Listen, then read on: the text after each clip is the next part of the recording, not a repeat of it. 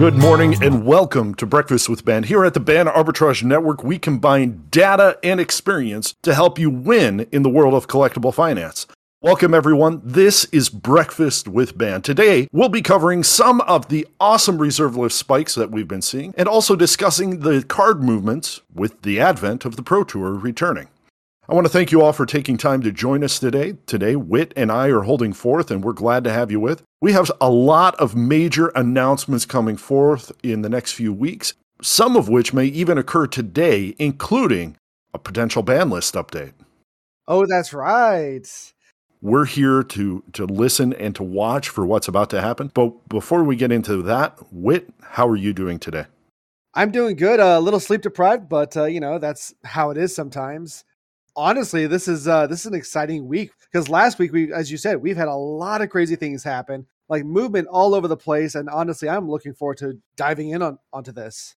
These movements are very important to us in the world of collectible finance because we kind of miss out on the initial brush. Unless you have time to, to actively be doing this as your full time job, you're going to miss out on these initial spikes. But also, what we have is a lot of things that are moving that are secondary to that initial spike. So we want to definitely move a lot of cards. We want to be aware and watching what's going on because this first Pro Tour qualifier that's happening is actually in Pioneer. Have you ever played Pioneer? Uh, I have never played Pioneer. I played Modern a lot, and I definitely played Standard back in the day, uh, but never Pioneer. How about you? I have played Pioneer once in a competitive tournament, and it was just before COVID and it's really awkward, but that deck is still viable. Like nothing got banned in it after I played it, which normally happens. Let me guess, you were playing Minotaurs. Ah, not in Pioneer. Not What? in Pioneer. No, not not enough. Not enough good Minotaurs for Pioneer. There are enough good Minotaurs for for Legacy, though. Some of the other things that are happening, as long as we're talking about the Pro Tour right now, we have a lot of cards that could potentially move in Modern or Standard in the coming weeks. Yeah, because right now we're seeing a lot of movement within the reserve list. I mean, I know we've talked about this for months. I mean, we've talked about this on the regular podcast. I think we brought this up with Breakfast with Ban. We've talked a lot about about this in the Discord channel as well. Um, it's a matter of fact that we were expecting that the reserve list would start seeing movement eventually. It was like it was not a, an if, but a when, and it seems like this might be the when. Um, so because for example, one of the cards we've seen is uh that has moved in the reserve list is it's a card called Second Chance. It's a blue enchantment that says when you have five or less life, you could sacrifice it to take an extra turn. And we saw movement recently of the card going from a just six to eight dollars and tripling up to about twenty four dollars. I mean, I think it's cooling off a little bit now, but I believe the card had a lot of had had some recent exposure in the Commander's Quarters video so that's the reason why we're seeing this but again it's also a reserve list where that's pretty much i mean people want to park their money somewhere that's very safe Talking about reserve list cards, reserve list has been absolutely astonishing with what's been going on. This past week, I watched live as cards were being sold out. Uh, I watched a card go from from about ten dollars to about 25 27 and I was absolutely astonished because I was twelve dollars above the TCG low at near mint. now what card were Unbelievable. you watching what card were you I- watching I was watching Didgeridoo. of course Of course. mr Yeah. minotaur with his didgeridoo Yep. And Didgeridoo is being bought out because it is such an amazing card in a new legacy deck called Minotaur Standstill. Now, it see, just makes me laugh. i'm about to say now that should probably be the reason you should start playing legacy The, the, the problem is, is with Didgeridoo, uh, we've seen the price drop, but we've also seen the price not move much. Just over the past three months, the card has went from about $30 down to about 10 and now back up to about 24 25 maybe 30 Yeah, I think the card. I, honestly, the problem is it's the card is in a set that has such a heavy supply. Mhm. I think we're gonna just see that movement go up and down for a very long time. It's very true. There's the pupper in the background. Yeah, sorry about that. It's He's, fine. uh, I live in an apartment. He gets very excited very quickly. So, so another card that we're seeing that we saw some movement as well from the reserve list. Uh, it was a near double up, in fact. Uh, it's a white enchantment from Tempest. It's called Humility. So Hmm. that was also that was very interesting interesting to see because again, it's just another good reserve list enchantment that sees casual and I don't know about competitive, but at least for sure casual um ED, you know commander play. Yeah. So for those who don't know what that does, long story short, the enchantment says all creatures become one ones without their abilities. So, one of the things that we have to remember is we're going to be talking about this same deck that's driving this fun card called Humility later on because it is being driven by some new commander play. One of the cards that we're seeing a lot of movement from right now is Chandra Dress to Kill. This is one of the top decks in modern.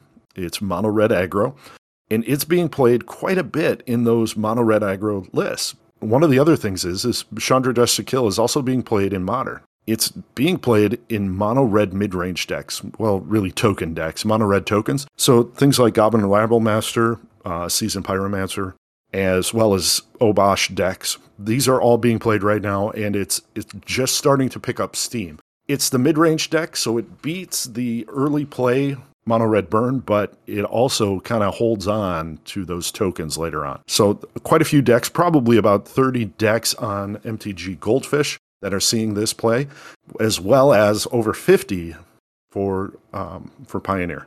So are these new decks that just started to come into play, or is this, uh, or do you think this is a response to the Pro Tour announcement? No, this is a shift from Lurrus that's been going on.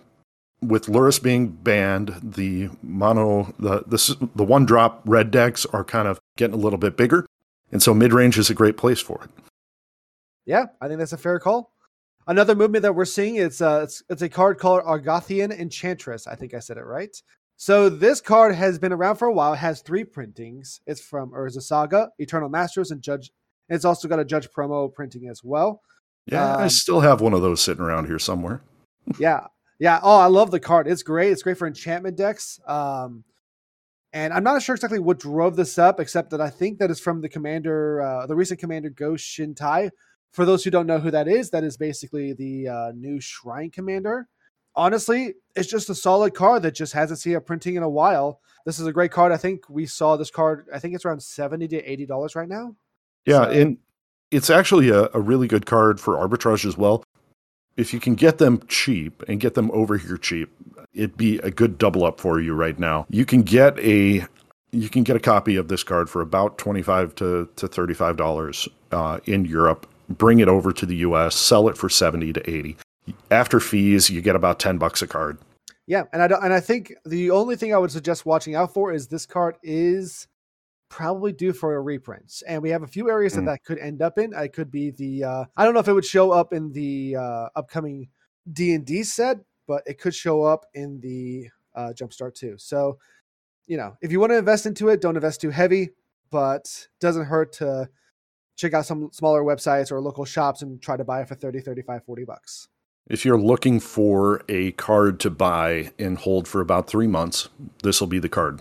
If you're look, if you just need to set some money aside and do that, give it about three months. You'll be able to to buy in Europe, get it over here in about a month, month and a half, and then be able to sell it online uh, over the over the next month and a half. I am I am really harping on Pioneer today. Uh, Pioneer is one of those decks that I one of those things that I really like and enjoy because I'm going to be watching probably four or five Pioneer tournaments this summer. It's actually because of the Pro Tour coming back.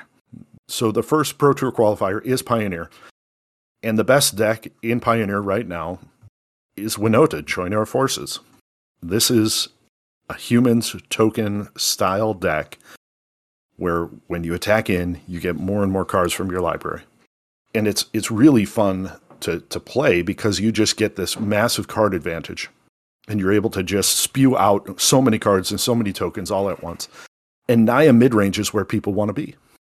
This card is actually seeing a ton of play. It moved from about $10 to about 25 this past week, and I don't think that it will be the last time we see this card jump because people are just now realizing that they need it for Pioneer qualifiers. So we're going to continue to watch it. We're going to continue to watch this card slowly creep up. If you have an opportunity to get in at on Winota under, I want to say what, about about 15 bucks Yeah, that sounds about right. You know, it would be great to be able to buy these right now and then just put them in the back of, of the closet for a month. And once we hit midsummer, as people are ramping into being qualified for the tournament, it's going to start jumping up. I could imagine this card going to $30 a piece. Yeah, the supply, eh, there is a decent supply out there, but also at the same time, it is from Ikoria, which is a set that is no longer in print.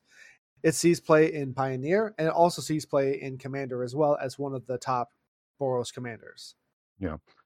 So standard, Pioneer, Commander, all of those things, all of the all of the cards that people want to be playing right now, those are the decks it's in. It's one of the top cards. At the same time, I wonder if this card could face a ban in the coming weeks. I'm just saying. I could see it banned today for all we know. So another card, and I am very excited to see that this card saw movement because I just talked about it in the regular podcast, and I've also speculated about this card on the Discord channel months ago. We have finally started seeing movement in Gaia's Touch. This is a green enchantment from the dark. It's just a common, but not just a common. It is a common from the dark. So there's no and there's no other printings. And this is literally one of my favorite cards to spec on. Like I have over a hundred copies of this in near mint. Uh, so for those who don't know, Gaia's Touch is a green enchantment, costs two mana. Uh, it's similar to Exploration, but only for basic forests, and you can sacrifice it to add two green mana to your mana pool. Uh, this is an I believe this is a recent EDH spec from uh, because of a new cat deck or something from Jetmir. I don't know a whole lot about it, but hey, you know what? Props to Jetmir to pumping my favorite card up. Because uh, Gaia's Touch went from like two and a half, three dollars. It is now a five or six dollar card. As long as the card does not see a reprint, this thing is going to continue to rise uh, at a at a very solid rate. And even if it does see a reprint, it is the only old bordered version, and it is from the dark, which means it's from a four horseman set. So this card, I love this card. I think this is going to continue to rise. Yeah, this is one of those cards that you want to keep an eye on as well for Go-Shintai. This is a fantastic card that goes in that commander deck as well. We're continuing on and moving forward. I'm back on Pioneer one of my favorite cards that I have made so much money on. I think I have owned over 100 copies in my short career in MTG Finance. This is one of those cards that I absolutely love. I have bought it at 10 and sold at 20. I have bought it at 8 and sold at 16. I've bought it at 3 and sold at 10. Ooh. But we're talking about Arclight Phoenix. Ah, the Phoenix. I keep on buying them and I keep on selling them. And then people keep opening them and then I keep buying and selling and buying and selling. It's great. TCG Direct right now has it at $10. It is one of the top decks in Pioneer. Blue Red Phoenix is the name of the deck. The fun part, though, is there's actually a second card in the deck that makes it even better. The second card is Thing in the Ice. This Ooh. is card that is not being talked about a lot right now, but you got to keep watching Thing in the Ice because even though it's a, a even though it's a rare, it still has the same trajectory as Blue Red as Arclight Phoenix. So well, we want to keep is, that in mind. Well, this is also not like a new card either. Like we've seen Thing in the Ice mm-hmm. see a lot of modern play before, and I believe it's even seen Pioneer play. So it has shown in the past, time and time again, that it is a card that is worth playing in competitive decks. And this is a card that you want to watch because there's actually less copies of Thing in the Ice than there is of Arclight Phoenix. Because Arc Arclight Phoenix was actually a card printed in an ancillary product. Thing in the Ice has less copies. We're looking at it right now at about seven dollars at TCG low. Direct has it at thirteen. That's a much better option than uh, Arclight Phoenix right now. And so yeah. both both cards are very important to the deck. Both are very something that we want to watch. So let's pay attention to what's going on in the world of Pioneer. Sounds great. So we've talked a lot about like what is happening and you know what's happened recently. Um, we've talked about like what's happened last week here. So there are some things that we should be watching out for from here on out as part of the MTG finance community. Um, so first off, I want to say we need to pay attention to the meta of Pioneer, which you've done a great job with, Father Ken. I've I've fallen behind quite a bit on that, so I have a lot of homework to do. But I encourage everybody to keep an eye out on what are some of the key cards in the top decks, especially checking out the mana bases. One of the cards we talked about here in the dis- in the BAN Discord is uh, Botanical Sanctum. You know, as one of the many cards like those fast lands. So there's a lot of just very yeah, there are tons of very good picks for Pioneer, and we're going to continue to see more movement the closer we get to Pro Tour events. I would also say playable cards that are in the reserve list. I mean, we have seen a lot of movement. It's cooled down a little bit, but I mean, we're going to see more and more reserve list buyouts continue to spike. So cards like Helm of Obedience, other cards like City of Solitude, Retribution of the Meek, Apocalypse, cards that are playable in EDH but also reserve list. Keep an eye on the supply. Pick the pick up cheap copies whenever you can because these cards will go up. It's not so much of a if; it's very much of a when. So it might be tomorrow, it might be today, it might be next week, might be next month, might be next year.